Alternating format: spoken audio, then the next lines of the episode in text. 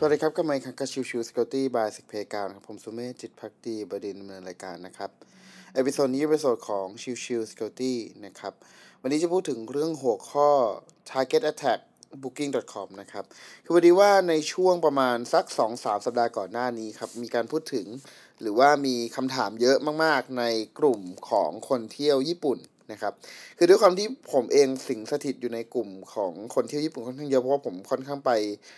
ญี่ปุ่นแบบปีละครั้งหรืออะไรเงี้ยคือชอบไปเที่ยวญี่ปุ่นนะครับ ทีนี้เนี่ยเป็น part หนึ่งคือเขาก็มีการพูดถึงกันว่า เออ ในช่วงประมาณสักกลางเดือนกันยายนที่ผ่านมานะครับ มีการรับ message จากตัวของพวก hotel ต่างๆ พร้อมกับตัวของออแจ้งว่าระบบของการจ่ายเงิน เกิดมีปัญหาให้ดำเนินการเอ่อให้เข้าไปกรอกข้อมูลของการจ่ายเงิน การเพื่อเพื่อเป็นการยืนยันเรื่องของการจองโรงแรมนะครับ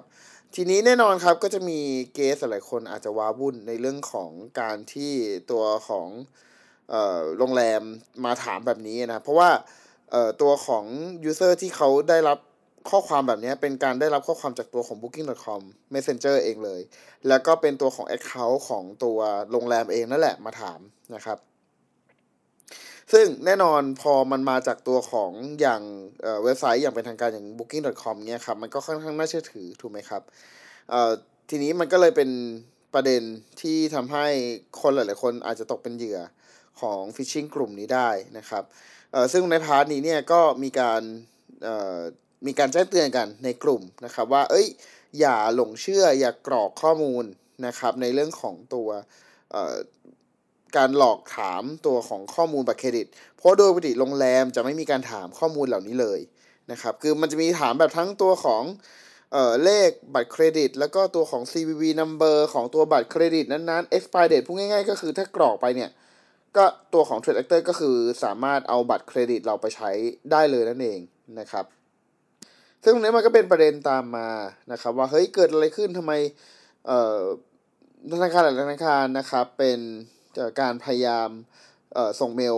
เป็น phishing ให้กับตัว user แบบนี้ ตัวของ Booking เองมีปัญหาหรือเปล่าอะไรเงี้ยครับ ทางฝั่งของทาง Akamai ครับเขาก็มีการออก จริงๆ ไม่ใช่แค่ Akamai มี Malwarebytes แล้วก็มีอื่นๆนะครับ มีการได้รับข่าวนี้แล้วก็เริ่มการทำการวิเคราะห์นะครับ ก็พบว่า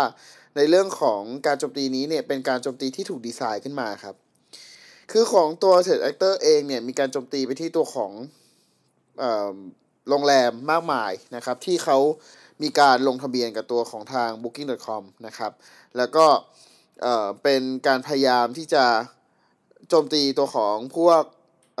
hotel ต่างๆ โรงแรมต่างๆ แล้วก็ทำการ login เข้าไปในระบบของตัว Booking ทีนี้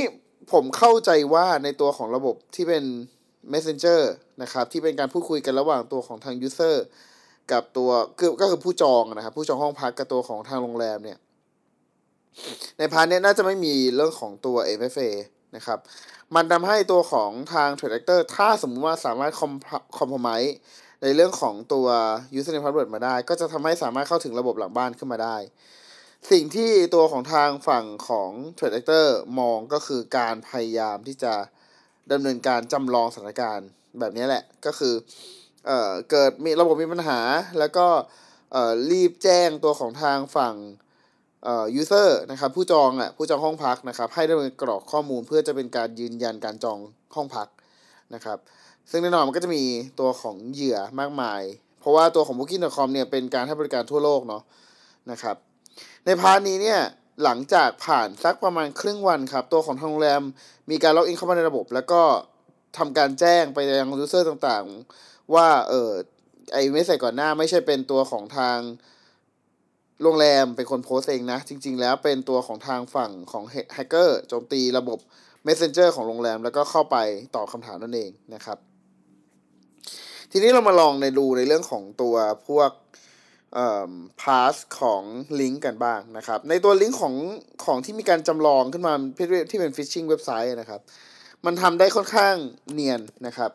คือในระบบของตัว phishing เว็บไซต์เนี่ยมันเป็นการจำลองเป็นตัวของ booking.com ครับ แล้วก็เป็นหน้าของการจอง จ่ายเงินรายละเอียด ให้กรอกข้อมูลทั้งตัวของ first name last name อีเมลเบอร์โทรศัพท์นะครับแล้วก็มีเรื่องของตัววีซ่าคานัมเบอร์อะไรเสร็จสับเลย คือมันค่อนข้างแบบเหมือนจริงมากนะครับ สิ่งที่เอ่อ Trade Actor ทำเนี่ยเขาไม่ได้ทำแค่ตัวของเฉพาะเว็บไซต์นี้ครับ คือเขาทำแบบแฮ็กไปที่ตัวของโรงแรมต่างๆ มากมายทั่วโลกนะครับ แล้วก็รอครับ รอจังหวะในการที่จะเป็นพวก เอ่อ high season หรืออะไรพวกนี้ครับ แล้วก็ทำพร้อมกันทีเดียวนะครับ ดังนั้นเนี่ย ตัวของ user หลายๆคนที่เอ่อได้รับ message นั่นคือตัวระบบของโรงแรมถูกแฮ็กไปก่อนหน้านี้แล้ว แต่เพียงแต่ว่ารอจังหวะ รอเวลาให้มันเกิดเหตุพร้อมกัน เพราะถ้าสมมติว่าเกิดแบบแค่อันใดอันหนึ่ง หรืออะไรเงี้ยอาจจะมีการแจ้งเตือน แล้วก็อาจจะทำให้เอ่อเกิด awareness ขึ้นมาเกิดความระมัดระวังขึ้นมา